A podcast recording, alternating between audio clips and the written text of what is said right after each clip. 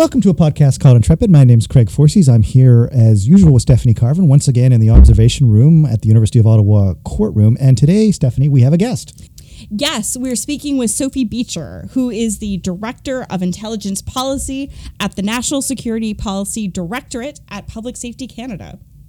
Well, thanks for coming on the show. And uh, today, we, one of the things that's happened since we were last here, which seems almost like a week ago, It's uh, strangely. uh, is uh, C59 has picked up a little bit of steam in the Senate. We've had now the first set of hearings, which Stephanie attended, involving uh, ministerial officials. And now we have the first round of non government uh, witnesses who will be appearing on the uh, Monday, the 29th. Uh, and one of the issues that we haven't really returned to i- in sort of the second round of conversations on this podcast about Bill C 59 is information sharing. And so, in the present architecture, we've got the Security of Canada Information Sharing Act, the SCISA. I prefer which- SCISA. SCISA. We, we have uh, we have debates about how to pronounce Yeah, acronyms. we right? call it Skiza. yes. SCISA. Okay. Yes. I win. um, which I prefer because it sounds like something you do on snow. So uh, the, uh, the sorry, Stephanie, it's a bit of an inside Uh, joke. Too soon. Uh, Too soon. the glacier's finally gone from my front lawn actually this weekend. Great. Um, Good. So, you know, the original architecture really dates from C51 and was designed really f- for a particular purpose. And I, I wanted, I thought we could talk about why it was introduced in 2015 because it was actually probably, I would say, the most controversial aspect of Bill C51 at the time. Uh, it's now being renovated in C59, and so I, I thought we'd have a chance to talk a little bit about those renovations, and then the further renovation that really happened at the Commons level in the Commons Committee, which included a little bit more architecture. And then I thought we would talk a little bit about you and your career because uh, you've you straddle the two domains of this podcast. That is, you started in law and you went to policy. I, I really don't understand why anyone would do that, but anyway. Um, uh, so this is this, this is an opportunity for uh, those of uh, our many listeners who are interested in career development in this space to, to talk about that trajectory. So, Stephanie, why don't we start with the policy side? Sure. Um, do you want to maybe talk about some of the issues with regards to information sharing in government? Yeah, absolutely. I mean, the conversation around information sharing started really with our American friends. As you all know, 9 11 was studied extensively, and we've heard all about how the, the events were not picked up because of a failure to uh, merge information across government departments in the US. And that's partially helped reshape their entire national security apparatus. Canada, have, having not lived through the same events, uh, learned vicariously, I would say, from that experience. We might have been a little bit slow on the uptake, but I think C51 gave us an opportunity to introduce something that we thought would address some of the gaps that we have in our own legal architecture uh, for information sharing. And I want to specify right off the bat that this part of well c51 initially is really about domestic information sharing between government of canada institutions Yeah, so it's strictly federal.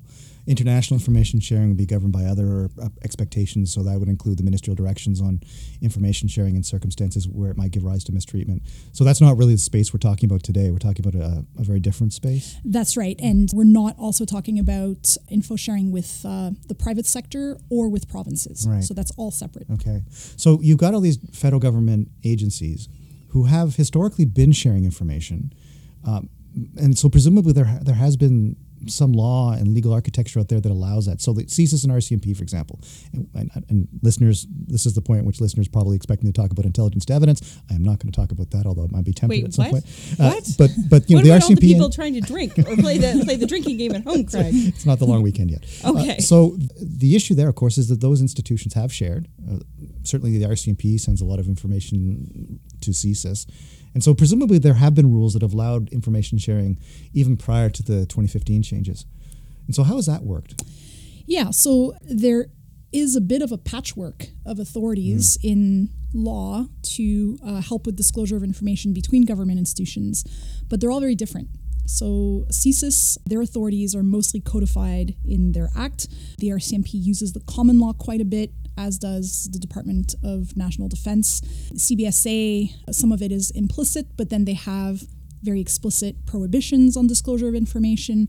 Immigration, same thing. And of course, as you know, information sharing, as long as it's not prohibited in law and does not contravene the charter, can be done just as a normal course of business for, for government institutions. You don't n- always need an explicit authority to disclose information. And so what you're saying is that all those departments have different authorities in the way they actually do that exchange of information. So when you say common law, you mean that there's just kind of principles that are there as opposed to kind of like say explicit statutory authority. Yeah, exactly. So it's always been recognized, for example, that when you engage in law enforcement, information sharing is part of that grouping of activities, and that's all or mostly governed by the by the common law.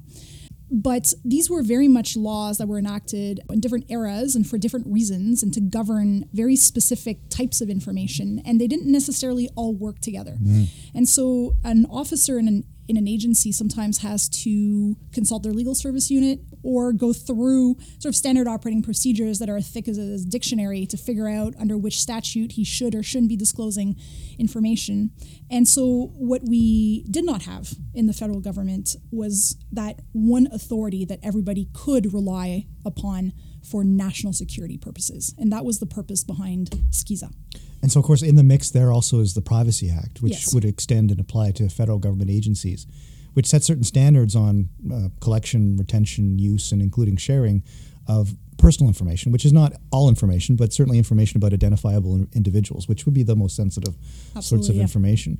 And so, generally, the Privacy Act would tend to protect and limit uh, sharing, but it has exceptions, right? There are circumstances when where, where you can share under the Privacy Act. Yes, and two notable ones would be if another statutory instrument more specifically authorizes you to go ahead and disclose information. Sort of an override of the Privacy Act. Right? Exactly. Or if you're doing so for a consistent purpose, as the purpose of collection.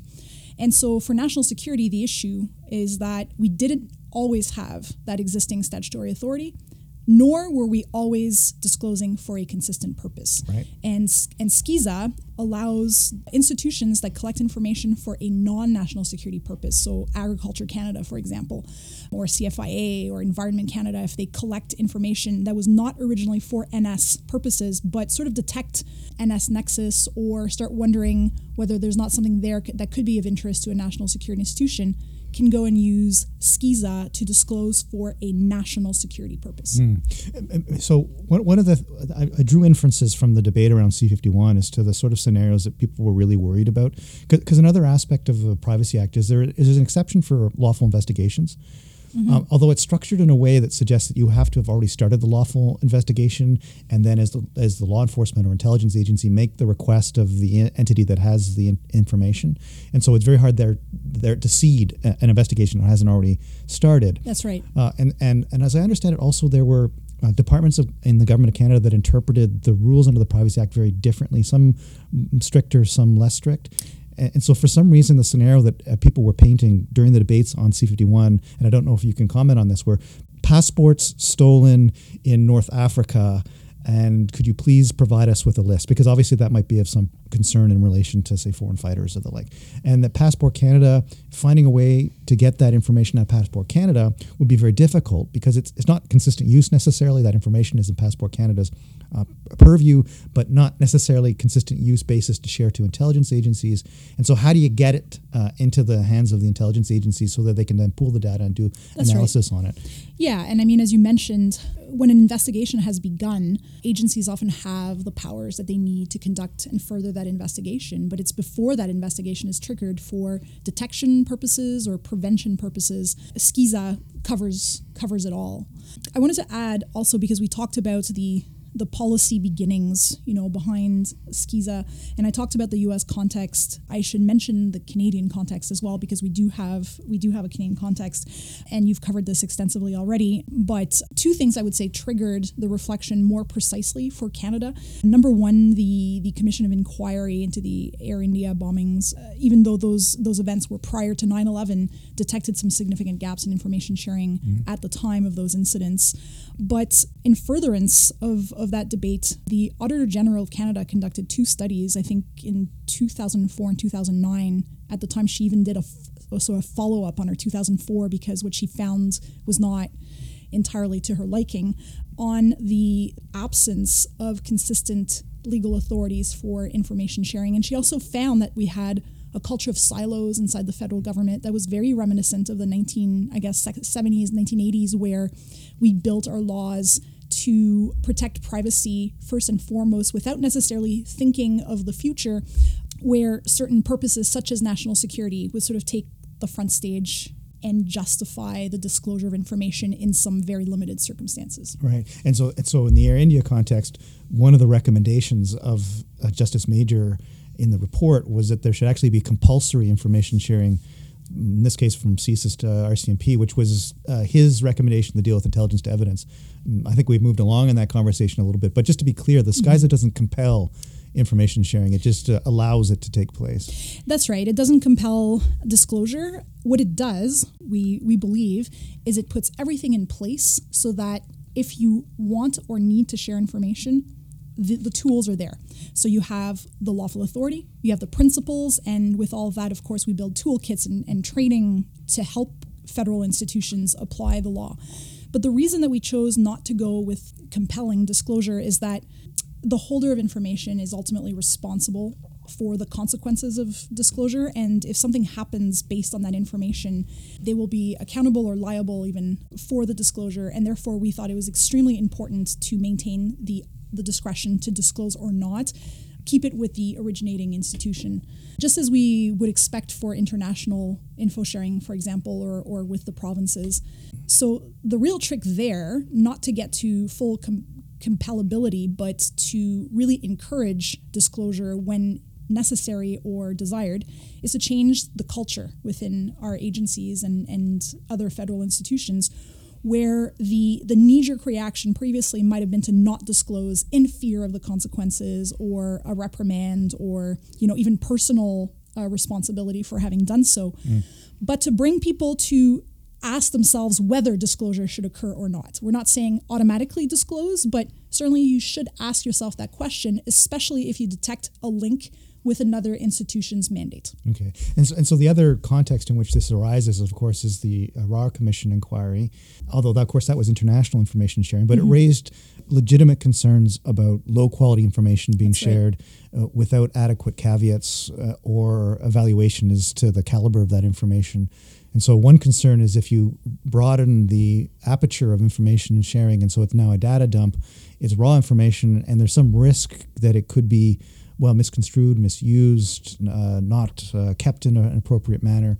Uh, and so one of the considerations, pro- setting aside sort of the privacy issue, has got to be how is it going to be used and is it going to be used in a, in a manner that uh, is uh, proper? Yeah. Uh, and, and, what sort of safeguards exist to guarantee that the information is of sufficient caliber before it's shared? Yeah, that's something that we added in the C59 context is specifically going to that. We added a an obligation to give a statement on the accuracy and reliability of the information along with the information. So we're not asking the disclosing party to state whether the information is reliable or not, accurate or not, but at least give all the information they possibly can so that accuracy and reliability can be assessed. And it's important to say, even if you are disclosing the information, be careful. We're not 100% sure of the accuracy of this information because it was collected from this source. And in the past, that source has been accurate in some cases, but not always, for example. So that is a new a new safeguard that we've introduced. But previously, I mean, SCISA tried to lay out some general principles as well at the beginning of the statute. And one of those is you should absolutely make use of caveats okay. uh, when appropriate. And do you want to explain what caveats are? Yeah, caveats are usually a set of conditions under which information disclosed can be used, further disclosed, or safeguarded, disposed of, retained, destroyed, etc. And it is standard practice for national security agencies. They've always done that. Uh, anytime, for example, the RCMP shares information, they have their sort of their standard language, which they can also modify as needed. And it is uh, it is understood internationally, but amongst Canadian partners, that you, you cannot disregard a caveat that's attached to information. So that's the condition under which you receive the information and you undertake to respect it essentially. And so we we encourage the use of caveats between our federal institutions.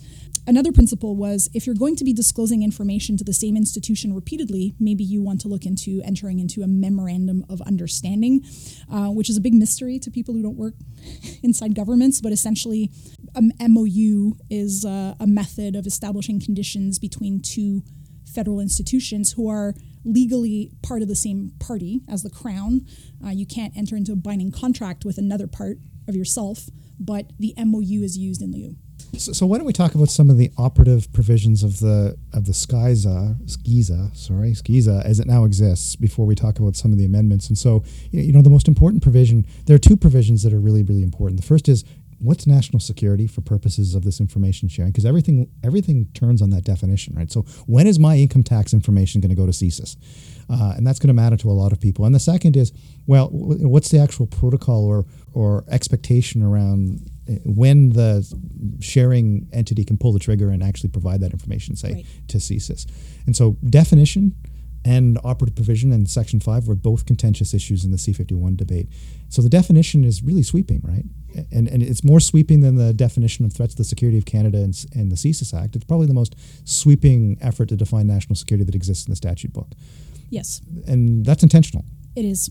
and, and so why? Because and this is where it gets complicated but the definition in SCISA is often compared to the one in CSIS but we have to remember that that definition defines CSIS's mandate. Mm-hmm.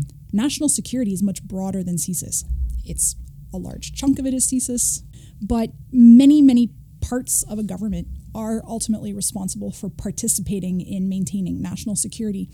And we wanted to capture those other institutions' mandates. And so we had to figure out a way without defining national security for federal statutes writ large. So we didn't want didn't, we didn't want to use terms that had already been defined or used elsewhere. Hence the interesting undermining the term. security of canada That's right. But we wanted to capture the mandates of all of those institutions that participate in national security so that they could all be recipients for those parts of their mandate under this act. So the broader your definition of national security or undermining the security of Canada, then the more important the operative provision comes, right? In terms of when you can pull the trigger and, Yes. and the safeguards that exist there. So um, the the definition changes a bit, right? In C fifty nine, It we, does, we can talk a little bit about that in a second, because there's also a carve out which I think was a bit muddled in C fifty one because of the eleventh hour amendments made in the in the uh, I believe it was the Commons about uh, protest and artistic expression and the like. Those are those are exempted from the definition of, of national security or undermining the security of Canada. But the way it was actually crafted by the time it got into law was such that the exemption almost swallowed the definition because it wasn't you know it was like any kind of protest. Well, what if it's a violent protest? Right. And so, so it became a very perplexing kind of circular snake eating its tail sort of definition. But before we get to how, how C59 cleans that up, um, there's also the operative provision in Section 5, which talks about providing information to a recipient institution when it lies within their jurisdiction, essentially a mandate based assessment. Yes. Uh, who's making that call? That's the tricky part, Yeah. I would say, of, of SCISA. It is the disclosing institution. And so they're not experts in another institution's mandate. So they have to be educated a little bit. Hence the notion of dialogue that we introduced in the Act. So And wait, uh, by, by the act, you mean C59 or C51? It was introduced in C51. Right. That that part where a dialogue between the two institutions is highly encouraged. You know, we disclosure doesn't happen in a vacuum. It's not an artificial exercise. So if you're not sure, why not call the recipient and say, "I'm not sure about your mandate. Does that make sense to you?" Hmm. Yes, it does, but we don't need all of this. You know, have a bit of a, a discussion. Of course, the discussion itself amounts to disclosure. Um, It, it does. You have to be very careful. Right. Very careful. So that sounds kind of complex. Yes. It, so it can be. you know, We uh, have this thing you might be interested right. in. Yeah, we've got- We have this stuff, and yeah. So CRA phones up CSIS, and we have something That's right. that lies within our mandate that might be of interest to your mandate. That's it's like, right. well, yeah, we know it's tax information, Yeah. right? So, you know, that's So- going to be, and, and it, would it be within your mandate? Well, I don't know. Who's it about? Well, Yeah. it's about this guy we think might be a terrorist. Right. How do you know he's a terrorist? So that yeah. that would amount to a disclosure. Um, Yes. So I think you would withhold names, right? Right. Personal information. You would sort of describe the situation. But it is sort of adding a, a burden on the disclosing institution to to become a bit of an expert Hmm. in national security mandates. So for that, we provide all of our institutions with a guidebook to help them apply this act and, and, and a training package. And of course, we focus on the institutions that are most likely to have information to disclose. But yes, it is on the disclosing institution. Right. And another issue that came up uh, during the C51 debates, and this came out of the Privacy Commissioner's office, was the threshold for deciding when. It, so not just was it within your jurisdiction, but did you really need it? And so there was this discussion about a necessity threshold. Is it necessary? To serve that purpose that you share it. Uh, necessity being kind of state of the art, uh, as I understand it in the privacy world, is to the, the justification for for sharing, and that necessity language doesn't really come up in C51. That's right. But then we get a bit of an echo of it in C59, so maybe we'll hold that thought. Yep. Now, Stephanie, I think you wanted to ask a question about how the current SCISA has has worked. Yeah, you know, in my research, I've come across uh, some of the criticism by the Office of the Privacy Commissioner, who wrote a report on how it was working in 2017, and they noted significant procedural deficiencies in the way the Act actually works, as well as no formal overarching reporting structure in place to capture the exchange of information. Uh, so those were, were kind of two of the criticisms of of how SCISA was actually working. And so I was wondering, I mean, I know it's it's always fun to talk about criticism from another um, government agency, but um, can you speak to any of those concerns?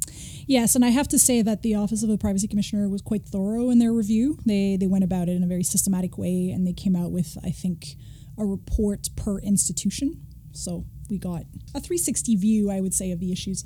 And you know, that was quite useful to us. It, it might be painful to be reviewed when you're going through it, but after that, you have a, a pretty objective point of view on how things are working. And public safety doesn't always have eyes on how things are working because we come up with policy, we put it out there in law, and then it's for other organizations to use. And we're not privy to the information being disclosed and, and collected. So it could be by like two institutions, for example, that have nothing to do with public safety. That's so you wouldn't even necessarily see how it's being done. That's right. And there's no obligation to notify us or report us. So GAC and RCMP or something like Exactly. that. Yeah. And so what we took from those recommendations is that number one, we, we needed to have a stricter reporting requirement where the reporting requirements for the disclosing institution mirrored those of the recipient. I think that's one of the points of the the Office of the Privacy Commissioner that they would go into one institution and they would have a, a beautiful record of the disclosure, but then they'd go into the recipient institution and, they would hole. a black hole or inaccuracies or uh, a bunch of them were considered one reception of information as opposed to multiple so there was no matching between the records which was, was not helpful to them the other thing too is that anytime you introduce something new there will be growing pains obviously information sharing was such a black hole for, for a long time in the federal government and all of a sudden um, to sort of have 17 or even more than 17 institutions try to do everything in the same way keep records and, and assess a threshold uh, in exactly the same manner is is quite challenging. So we have we have learned from that and you can tell that um, in c59 we have introduced some amendments to uh, to um, make reporting mandatory So there's a beefed up section nine in the C59 framework. So this is the bill that's currently before Senate that that enhances reporting requirements and also then bakes in a, a supplemental sort of reporting requirement to the the National Security and Intelligence Review Agency, the That's right. That's right. once it stood up. yes And so there's more checks and balances, in other words, yes in the new framework. the NSIRA will collect all of that. They will have a record of every single disclosure and can can then opinion about that and put it in their annual report. Right. So they better be well resourced Yes. for a lot yes. of reasons. Yep. Okay. Right. so so other changes in C59. So think standout changes. So the two things we talked about so far. There's some cosmetic, what I consider cosmetic mm-hmm. changes. There's a, a clarification about what I really bothered me. One of the things that bothered me was the circularity in relation to the Privacy Act. Yes. It wasn't clear whether the Privacy Act would trump the SCISA or not, and I think the assumption was it would, but the the drafting was unclear. There's a for greater certainty provision now that makes it abundantly clear that the in the event of, of conflict that the this, the uh, ski, the SCIDA now Yes, because it'll be yeah. now the Security of Canada Information Disclosure Act, so there's right. a name change, will prevail. Okay, so but the, I'm just gonna can I just make a suggestion maybe in the future to use better acronyms? yeah, you don't like that. it's, just- it's hard to so- get them to work in English and French. right? Yeah. Anyways, fair enough. Um, so the two op- two provisions that, that do change that have a material impact would be the definition, Mm-hmm. uh, and so the definition of undermining the security of Canada, and then also the operative provision, section five, which we talked about, right? Yes. So how does the definition change of undermining the security of Canada?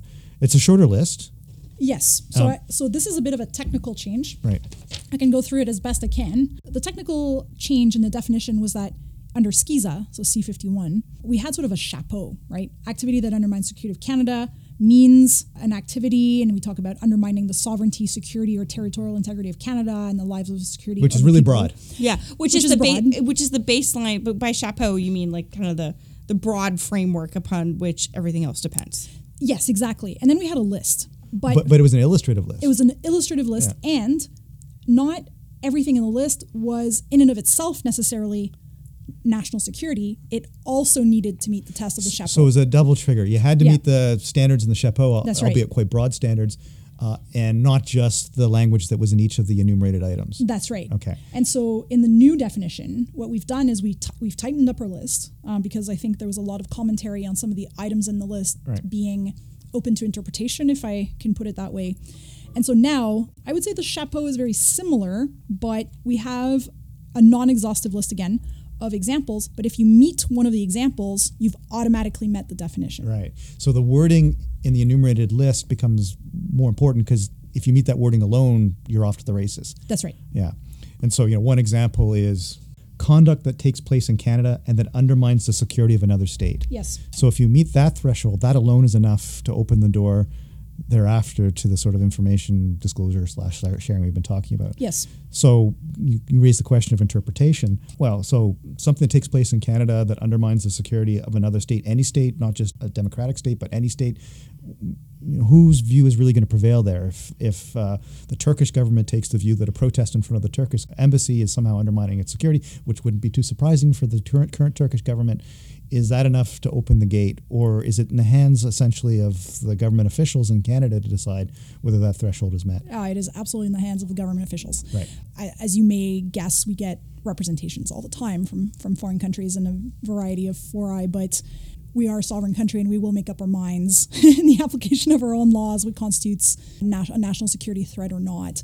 But we, we felt it necessary to put that in the list because the word of the word national and national security often, you know, if you took a strict interpretation of it, could limit itself to Canada. And we fundamentally believe that the, the security of another country, especially if there's a Canadian nexus or somebody's Hmm. plotting something from Canada to harm another country, should be a matter of national Right, because security. Or we have also- allied relations. Exactly. Yeah, but and also, you know, a lot of times national security threats don't necessarily originate in Canada. Right. Right. So, so by taking that definition of undermining and, and making the front bit, the, what we call the chapeau, less important in relation to the enumerated list, perhaps it, maybe it's a little bit broader. I mean, I take the view it's a little bit broader, which means that, that we become a lot more concerned about what you've done you've done with Section Five, right? And so, on Section Five, which is the operative provision, uh, you've added some language. And so, how, how is that different? So section so section five. So and I, I I think I disagree with you that it's a little bit broader. I think it's it's the language is tighter, but we tried to maintain the scope Okay. as is. All right. Is that fair? we won't try to argue that Yeah. in a podcast. Too. Come on, we could go for like another forty-five minutes. Let's. All right. So, but but but five does change, right? And it changes in important ways. It does. Five uh, is significantly improved. uh, I- I and- agree, yeah. And I think it's the result of a dialogue that occurred during 51, after 51, when 59 was introduced. We had a lot of stakeholder representations and we, we absolutely listened. I mean, we had people come over and give us their views. And so we got a lot from those exchanges, including with the Office of the Privacy Commissioner. And as such, we proposed the following modifications. Instead of using the word or the concept of relevance to an institution's mandate, Right. we so this goes to this question of necessity versus relevance, which is Yeah. we talked about a few minutes ago. yeah.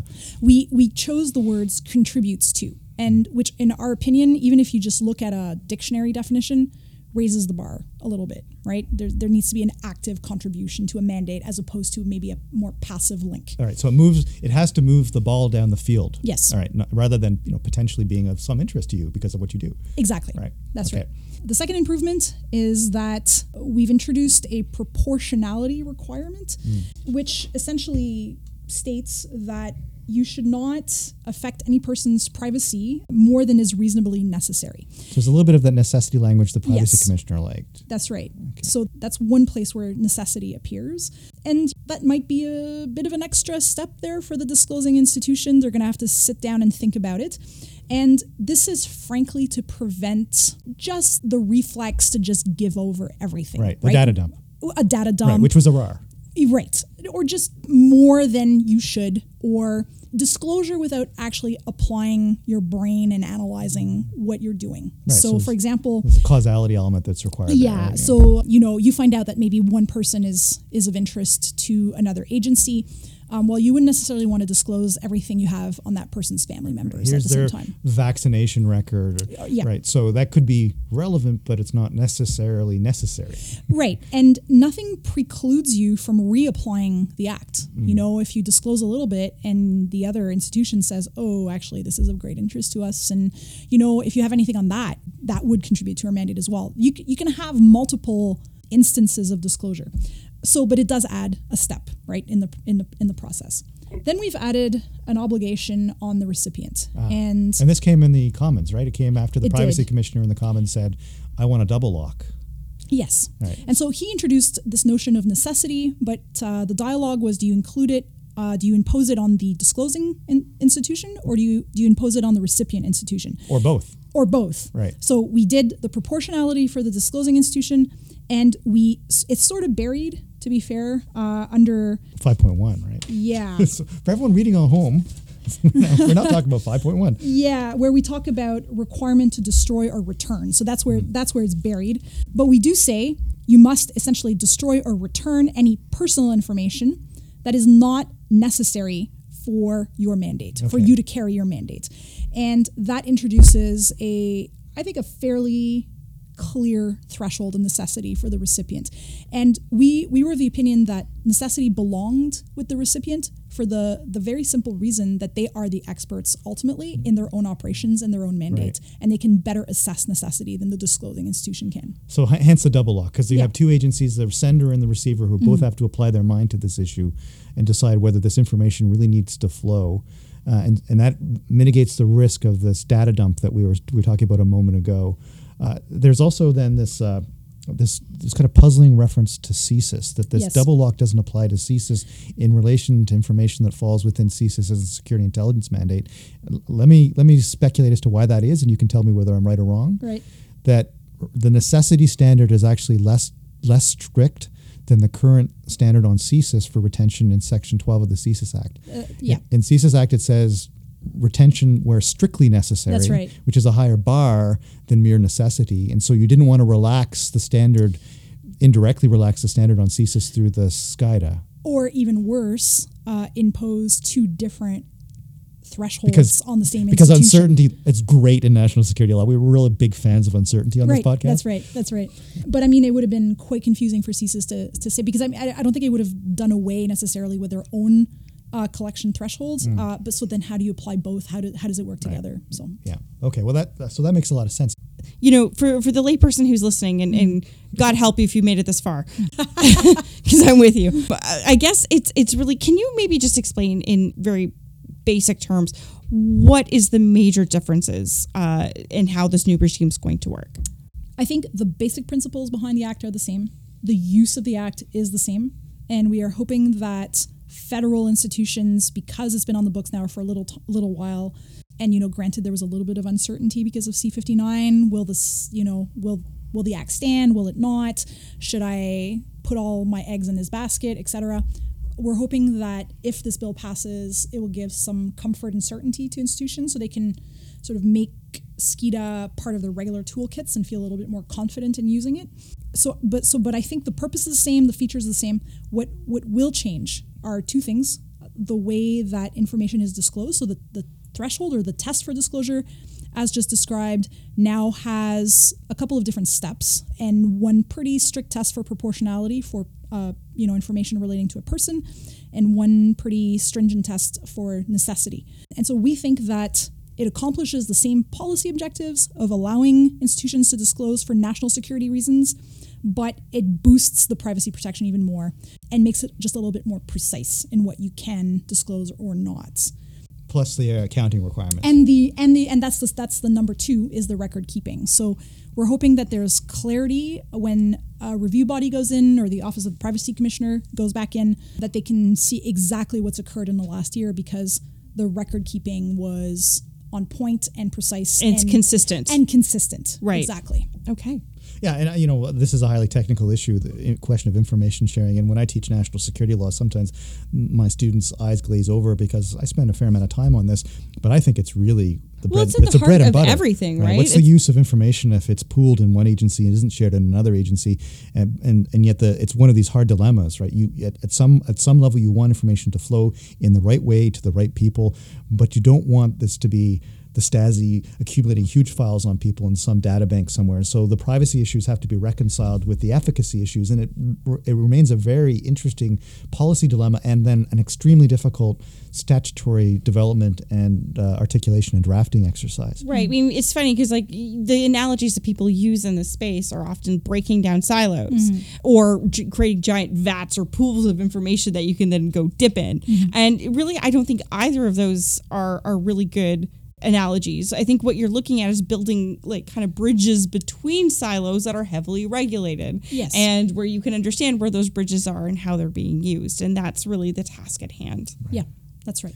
Great. Well, so maybe we could spend just the last few minutes talking a little bit, Sophie, about about your career, because mm-hmm. uh, uh, you started in law. I did, and you moved into policy, and you Yay. came to my class in, in January. And it was a great talk about about sort of how one develops a career starting off in law and government and then moving into policy and the sort of different uh, exposure you've had. Do you want to say a few words about how you started off in government? Yeah, absolutely. I will just start by saying that it's funny how even if you've plotted your career in your mind when you're just out of university, it just never happens the way you thought, and that's probably for the for the better. But uh, when I was in law school, I was pretty pretty set on working for a government. I just didn't know which one. I was I was hoping for the federal government in Ottawa, but I would have been happy working for any government um, because what I really really enjoy is the the policy debate behind legislation. I think it's a little bit like literature, right? If you if you're studying a book, you want to hear about the historical context and maybe a little bit of anthropology and, and, social studies and that era of the book and that type of thing. And it's the same thing between policy and law. Law is an instrument. It is a an art, you know, you know, whatever you want to consider it, but it is fundamentally a tool. Um, so how do you shape it? How do you shape your statutes? How do you interpret your common law? It should all be based in facts and, and decision making, and that's that's where policy comes in. It's a bit of a foreign concept, I would say, to people who don't work in governments, and I spend considerable amounts of time explaining my job to my friends and family when I'm not at work. But policy essentially is studying context and facts and what stakeholders will think and how you want to address specific gaps and what are your options and what are the pros and cons, then making a recommendation for decision makers. And that's extremely rewarding. So I definitely wanted to land in a government. I was very fortunate in that I got an articling position with the Department of Justice in Ottawa. It was my dream come true. I won't lie. I was very, very pleased. And I did most of my rotations in criminal law, and uh, one one of them was at public safety. I've always been a bit of a, a reader of spy stories and Cold War books. So that that worked for me. And I also wrote um, my major paper in law school on Section 8 and, and Section 8 of the Charter. Of the Charter and so, privacy protection. So right. Section 8's a good friend of the podcast, right. which is about search and what constitutes yeah. a reasonable search. We're going to have to talk about the Mills case at some point. oh, boy. yeah. maybe, maybe we can get enough people on the podcast that we can understand it. Um, so I landed at the Department of Justice and had a great 11 year run with the department, mainly at public safety legal services, working on a variety of files, including law enforcement, border, lots of border files, and national security. And in working with my national security clients, of course, you develop well an expertise and a pretty strong relationship and you know trust. And I guess I was a bit of a fixture. so you decided to jump the fence. Yeah, and I was and I was invited to jump the fence, and that was uh, a big decision for me, leaving an area where well where where you're studied but but also uh, for which you're professionally accredited mm. and mm-hmm. it's part of your identity i mean most lawyers will will admit that and leaving it behind uh, maybe not forever you never know but policy's been quite good to me so and probably and, and those legal skills are they transferable Oh, absolutely. Yeah. yeah. So I think it depends where you go. I, I think you, if you were to go into maybe programs administration government it would be less but definitely in operations because yeah. you're interpreting the laws and regulations and rules and all that but also in policy because as I like to tell a lot of my lawyer friends who who sort of snicker now that that I am in policy, uh, you know, I tell them, well, I get to decide what's behind the laws that you now have to Right. apply. So On the other hand, who, wi- be- who wins? You who must, wins here? you must have to caution yourself against you giving yourself your own legal advice. Oh yeah. So my my departmental legal service unit watched me leave with a little bit of trepidation, saying, "Oh God, what's going to happen here?" But I've been I've been very good. I think very disciplined as much as I can, anyways, in not providing my own legal advice. We we do refer to legal. Well, thanks very much for coming in today. Yeah. This is great, and uh, and of course we, we all have to watch what's going on in the Senate now, and we'll see what uh, what the next few weeks will bring. Yep, very exciting. Well, thank you so much for coming on and sharing your uh, views on this legislation and a little bit about your career. My and, pleasure. And Stephanie and I will be back in due course. See you then.